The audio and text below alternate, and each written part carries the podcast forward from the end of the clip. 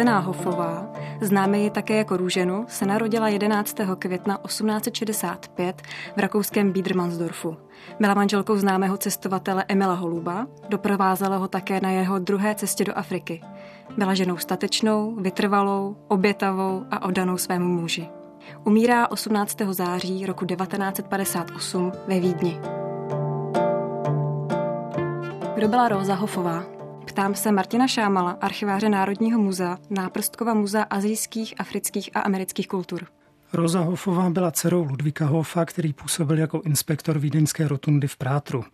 Vyrůstala v poměrně početné rodině, ale o jejím dětství toho mnoho nevíme a zdá se, že vyrůstala jako běžná vídeňská dívka. V dětství ráda lezla po stromech, dokonce snad i střílela z pušky a, a taky jezdila na koni, ale to jsou všechno takové zprostředkované zprávy a nejsou ověřené. Poprvé se ti dva, Rosa a Emil, setkali v roce 1880. Poznali jsme se teprve, když uspořádal ve Vídni výstavu. Tak jsem jej začala výdat jednak na výstavě, nebo když chodil kolem našich oken, kde jsem vysedávala.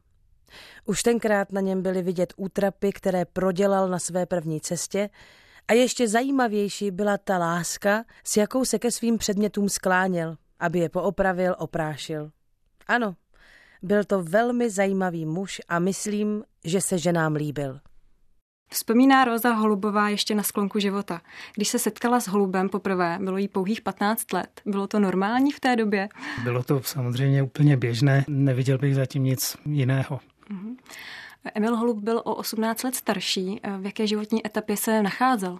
Měl za sebou sedm let pobytu v Africe a zatímco do Afriky jel jako v podstatě neznámá osoba, vracel se už s aureolou slavného cestovatele a byl si toho vědom.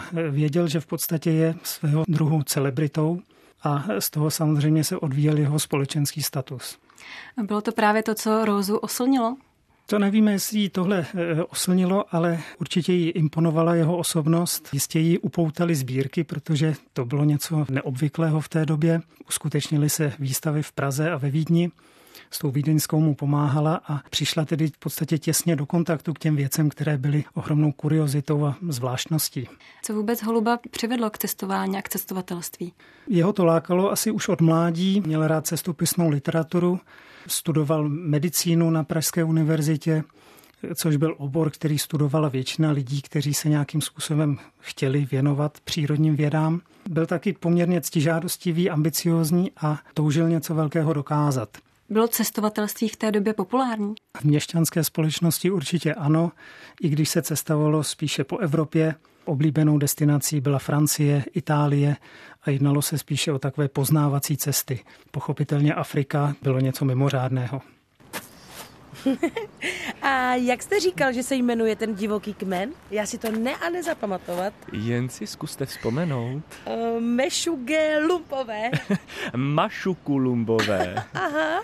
Domorodci v Africe vyprávěli, že nosí na hlavě nějaké obrovské vrkoče. V tom horku to asi nebude moc praktické, vidíte? Dobrý den. Eh, dobrý den, tatínku. Jaké jsou vaše další plány, pane doktore? Ještě 9. listopadu přednáším pro Rakousko-Úherský vývozní spolek. Za tři dny odjíždím do Hamburku. Eh, loď do Kapského města vyplouvá 16. Výborně, tak to se všechno stihne. Eh, co se stihne? Rosa pojede do Afriky s vámi. Ale tatínku, co pak by pan Holub... Proč by měla jet slečná Rosa s mojí výpravou? Protože v té době už vás bude doprovázet, co by vaše žena. Prosím? Pane doktore, vy přece víte, jak se má zachovat čestný muž. Tatínku, prosím vás. Mlčet, Roza. Už si o vás dvou šušká celá výdej. Ujišťuji vás, že já a slečna Roza... Pane Holube, já prostě nedovolím, aby moje dcera byla kompromitována. Pane inspektore, nepopírám, že ke slečně chovám jisté, ale věřte naprosto platonické city. Tatínku, nemůžete přece pana Holuba takhle nutit. Ale můžu, děvenko. Poslyšte, pane doktore, já dobře vím, že už jste jeden skandál měl v Praze. Ne, ne. Se slečnou Novákovou jsme se po vzájemné domluvě rozešli. Vy jste tu slečnu nechal na holičkách. Ale se mnou byste to měl horší. To vy ještě nevíte, co já umím. Snad by k tomu měla něco říct tady slečna Roza. No. Ta nemůže samým štěstím ani promluvit. Vidí dítě. Tak tedy ujednáno. Veselka bude za tři dny. Při setkání v jednom z vídeňských parků v říjnu roku 1883 si Emil Holub sice pochvaloval Rozině otci, že v Roze našel pilnou a spolehlivou pomocnici, ale nepočítal s tím, že by se s ní měl oženit. Tak jak to tedy bylo? Bylo to tak, že na Holuba celých sedm let čekala jeho snoubenka Berta Nováková a když se Holub vrátil z Afriky, tak došlo k jejich rozchodu. Holub se ve zlém rozešel s její rodinou a potom dokonce se to začalo propírat i v novinách. Jedna i druhá strana se různě osočovala a bylo to velmi, velmi nepříjemné. Vystěhovalo to také Holubovu povahu nějakým způsobem? On tvrdil, že se s Bertou dávno rozešel a ona zkrátka jeho rozhodnutí nerespektovala. Pravdou ale bylo, že se skutečně celých těch sedm let starala o jeho sbírky, které posílal z Afriky. Spolupůsobila i při té výstavě, kterou uspořádal v Praze a pražská společnost očekávala, že se po jeho návratu z Afriky uskuteční slavná svatba. Proč se Holub nechtěl ženit? Holub se především chtěl věnovat svým výzkumům Africe. Během své první cesty si to vlastně vyzkoušel, co je schopen zvládnout, jaké výzkumy je schopen provádět a rodinný život, nebo můžeme i říci usazení se, mu vlastně do toho jeho konceptu už potom nezapadalo. Tak jak to, že se nechal donutit rozeným otcem k svatbě? Ono už mu nezbývalo mnoho času, protože ten konflikt se odehrál krátce před zahájením jeho expedice a on zřejmě také nechtěl riskovat opakování situace, jaká nastala v Praze po rozchodu s Bertou Novákovou. Kdy a kde se konala svatba? 2. listopadu 1883 v kostele svatého Jana na Prátrštráse. Jak to Roza prožívala? Pochopitelně Roza tu svatbu oplakala. Hned po svatbě Holub odjel do Prahy, aby se rozloučil se svými přáteli před cestou do Afriky. O tom, že celá situace byla opravdu složitá, a to především pro samotnou novomanželku Rozu Holubovou, svědčí i dopis Holubovy sekretářky Ludmily Bozděchové, který napsala Josefě Náprstkové. Tak vidíte, takové děcko, je tí teprve 19 let a už tak odstrčená. Muž ji nectí a rodiče, kdyby byli rodiče, tak by mu ji ani byli na takovou cestu nedali, než kvůli ji přinutili. Proto vás úctivě prosím, zapomeňte, co se stalo a prosme Boha, aby vše k dobrému obrátil. Není jeho vinou. Bylť to její osud. A co komu souzeno, tomu neujde. Jak si jejich vztah vyvíjel dál? Ani jeden z nich si ten svazek nepřál a zkrátka se s tím museli smířit.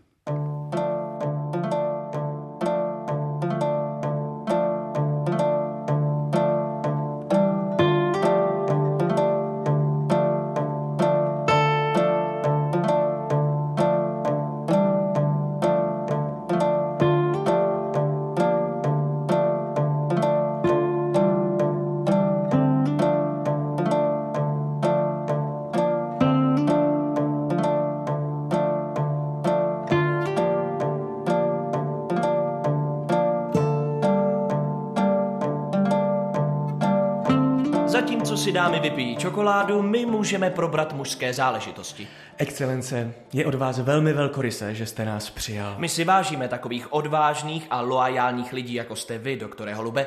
Kdy odjíždíte? Za dva dny jedeme do Hamburku a odtud vyplouváme 22. listopadu do Afriky. Kolik členů má vaše expedice? Kromě mne a Rozy šest mužů. Samí praktičtí chlapi, kteří znají různá potřebná řemesla. Vybral jsem je ze 700 uchazečů. A kolik vezete materiálu? Celkem 164 beden. Hmm, to se vaši nosiči pěkně prohnou. S nosiči je vaše excelence v Africe ta největší potíž. Domorodci jsou poněkud nespolehliví. Teď mi tady na mapě ukažte, odkud kam máte namířeno. Samozřejmě. Plánujeme projít Afriku od jihu na sever. Výjdeme odtud, z Kapského města, směrem na sever k řece Zambezi. Hodlám proskoumat Marucko-Mambunskou říši a pramenitá jezera řeky Kongo. Bravo. Pokud se nám bude dařit, chci se stočit na sever a dojít přes Súdán až do Egypta. To zní fantasticky. Kolik času si taková cesta vyžádá? Asi pět a čtvrt roku. Hmm. Až se vrátíte, prohlásíme vás nejslavnějším cestovatelem monarchie. Na audienci u korunního prince Rudolfa v Šembrunu byli manželé Holubovi 17. listopadu 1883. Hned následující den měli vyjet do Afriky. Jaký byl účel jejich cesty? Ve skrze vědecký hlavním cílem bylo projití Afriky od jižního pobřeží až po severní a po celou tu trasu měl v úmyslu Holub sbírat nejrůznější sbírky. nejen etnografické, ale přírodovědecké. Jeho ambicí bylo nejenom poznávat Afriku, ale zároveň objevovat. Pořád ještě byla bílá místa na mapě Afriky a jeho ctižádostí bylo přispět k průzkumu afrického kontinentu a vlastně zařazení se mezi největší africké cestovatele. Odkud Holub pocházel? Narodil se ve východočeských Holicích, kde ale žil pouze 10 let. Potom se rodina přestěhovala do Pátku u Loun v severních Čechách. Nicméně on studoval v Praze na Malostranském gymnáziu, potom v Žadci na gymnáziu a pak nastoupil na lékařskou fakultu v Praze, zřejmě po vzoru svého otce, který působil jako městský a později vrchnostenský ranlékař. Jaká byla Rozina úloha při expedici? Ona nechtěla být jen jakýmsi doprovodem svého muže na africké cestě, naopak se chtěla začlenit do jeho expedice a byla zakrátko platnou regulérní členkou té expedice. Věnovala se například preparování drobných zvířat, byla velmi jazykově nadaná a Holub využíval také jejich diplomatických schopností, třeba při jednání s domorodci. Neměl Holub v obavě jí vzít sebou do Afriky? Pokud nějaké obavy měl, tak je skrýval a konec konců už jsme říkali, že vlastně mu nic jiného nezbývalo, než ji sebou vzít. Jak se jim vedlo v Africe? Celou expedici v podstatě od počátku provázela veliká smůla. Hned v Kapském městě nastalo veliké zdržení. Čtyři měsíce potom pokračovali nikoli teda za pomoci nějakých nosičů, ale normálně dráhou vlakem do Kolesbergu a tam teda přesedlali na klasické africké vozy, tažené voly a pokračovali směrem na sever. Dalším problémem byly nemoce, konkrétně malárie, která postupně zachvátila celou holubovou výpravu a na jejíž následky dva z členů jeho výpravy zemřeli vlastně ještě předtím, než dosáhli řeky Zambezi. Expedice se tedy zredukovala na tři Evropany, paní Holubovou a samotného doktora. Zbavili se všeho, co pro ně nebylo absolutně nutné. Jejich režim je přísný, ale jsou plni elánu.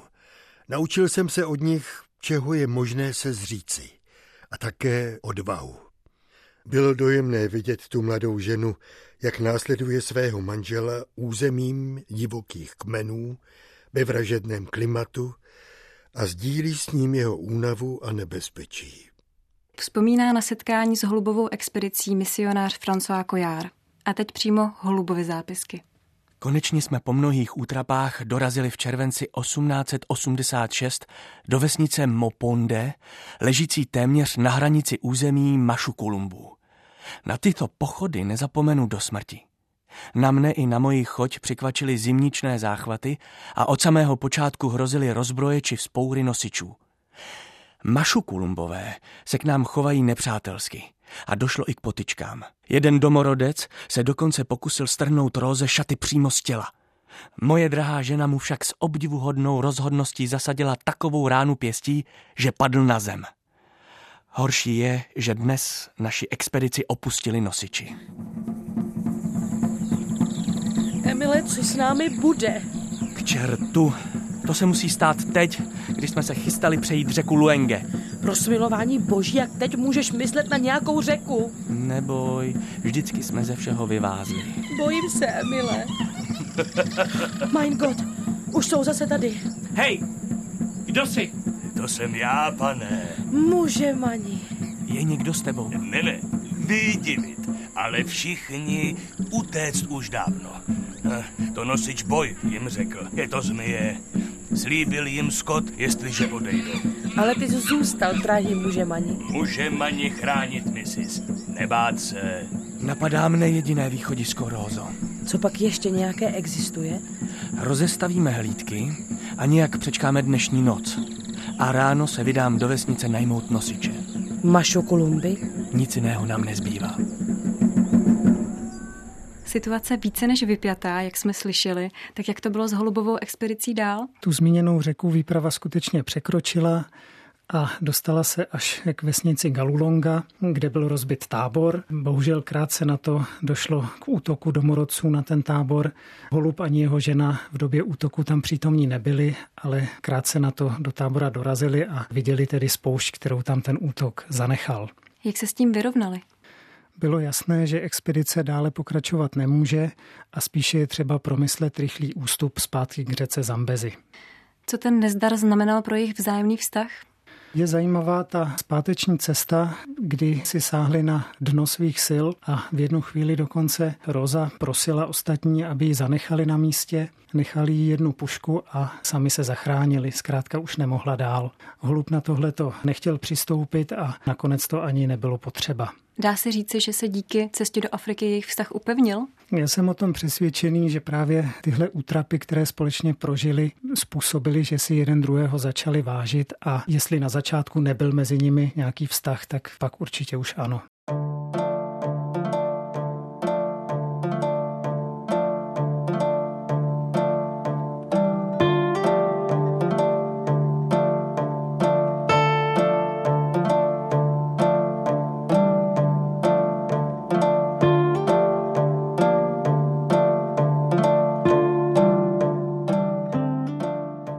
Právě byla u mě paní Holubová a sdělila mi, že dnes nutila pana doktora Holuba, aby jel do Prahy, aby vše vyjednal a dostala prý po nose, takže si netroufá o té věci s ním mluvit.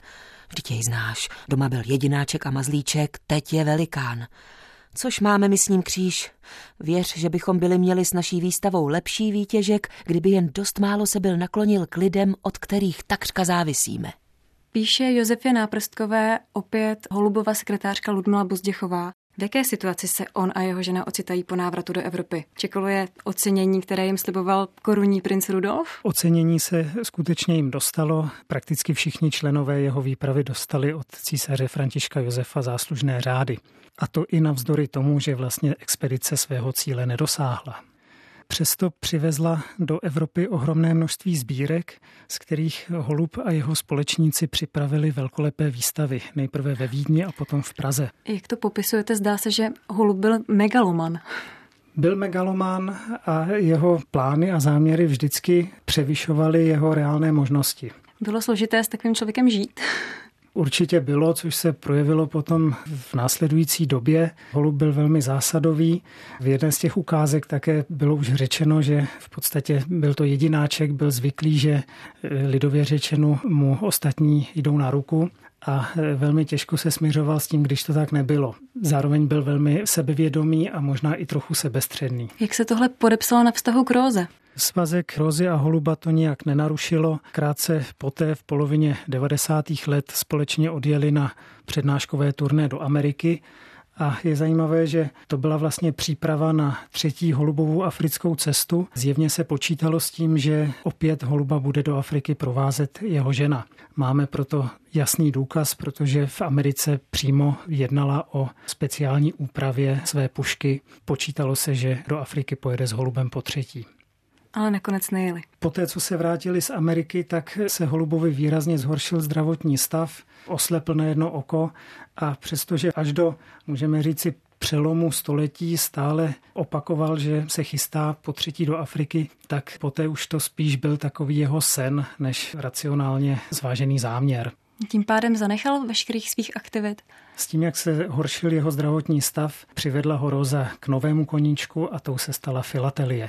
Záhy se stal uznávaným odborníkem a schromáždil početnou sbírku známek. To se ukázalo jako velice šťastné, zejména po jeho smrti, kdy Roza mohla část té jeho sbírky prodat a opatřit si prostředky na živobytí. Josefce Náprstkové ve Vídni srpen 1901. Jak víš, má drahá, náhlé zhoršení Emilova zdravotního stavu nás donutilo okamžitě odjet z Prahy do Vídně. Zánět žil na rukou a nohou bohužel trvá.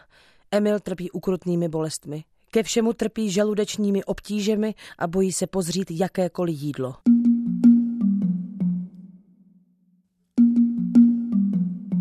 Milá Josefo, děkuji ti z celého srdce za finanční podporu i jídlo, které si nám poslala. Emil je příliš hrdý, aby i v tak svízelné situaci žádal o podporu. Ale vše se dozvěděl i samotný císař a osobně se zasadil, aby Emilovi byla přiznána doživotní renta pěti tisíc zlatých. Bojím se ale, že pro Emila je to už příliš pozdě.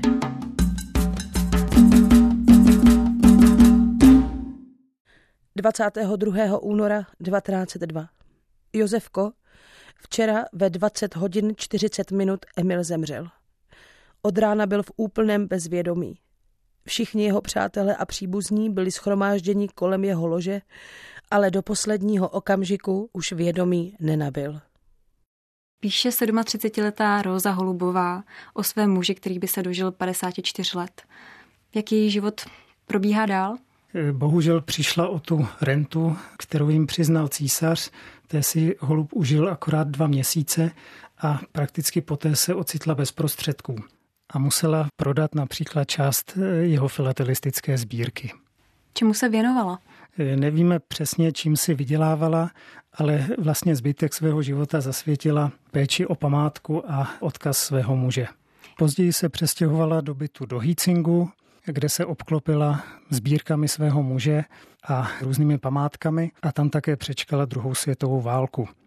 Zajímavostí je, že i v době, kdy byla Vídeň těžce bombardovaná, tak tyhle ty sbírky neopustila, nešla se skrýt do krytu, ale byla s nimi. V tomhle bytě také přijímala návštěvy, Mimo jiné ji navštívil například cestovatel Jaromír Štětina nebo cestovatele Hanzelka se Zikmundem. Roza Holubová umírá v září roku 1958 ve svých 93 letech. Proč ji můžeme zařadit mezi osudové ženy? Především proto, že při Holubovi stála nejen v době, kdy byl slavným cestovatelem, kdy se mu dařilo a byl tou skutečnou celebritou, ale také v době, kdy to byl v podstatě stárnoucí, nemocný či umírající muž, odkázaný na, na její pomoc. Ta péče je jakoby v kontrastu s tím začátkem toho vztahu nebo toho manželství, a takovým symbolem toho svazku může být i to, že v podstatě na holuba vždycky vzpomínala v dobrém a s láskou. Ona má také veliký podíl na tom, že holuba dneska vnímáme jako určitý symbol českého cestovatelství, že jeho jméno dosud vlastně přetrvává v živé paměti široké veřejnosti a nevytratilo se z ní. Říká Martin Šámal, archivář Národního muzea, Náprstkova muzea azijských, afrických a amerických kultur.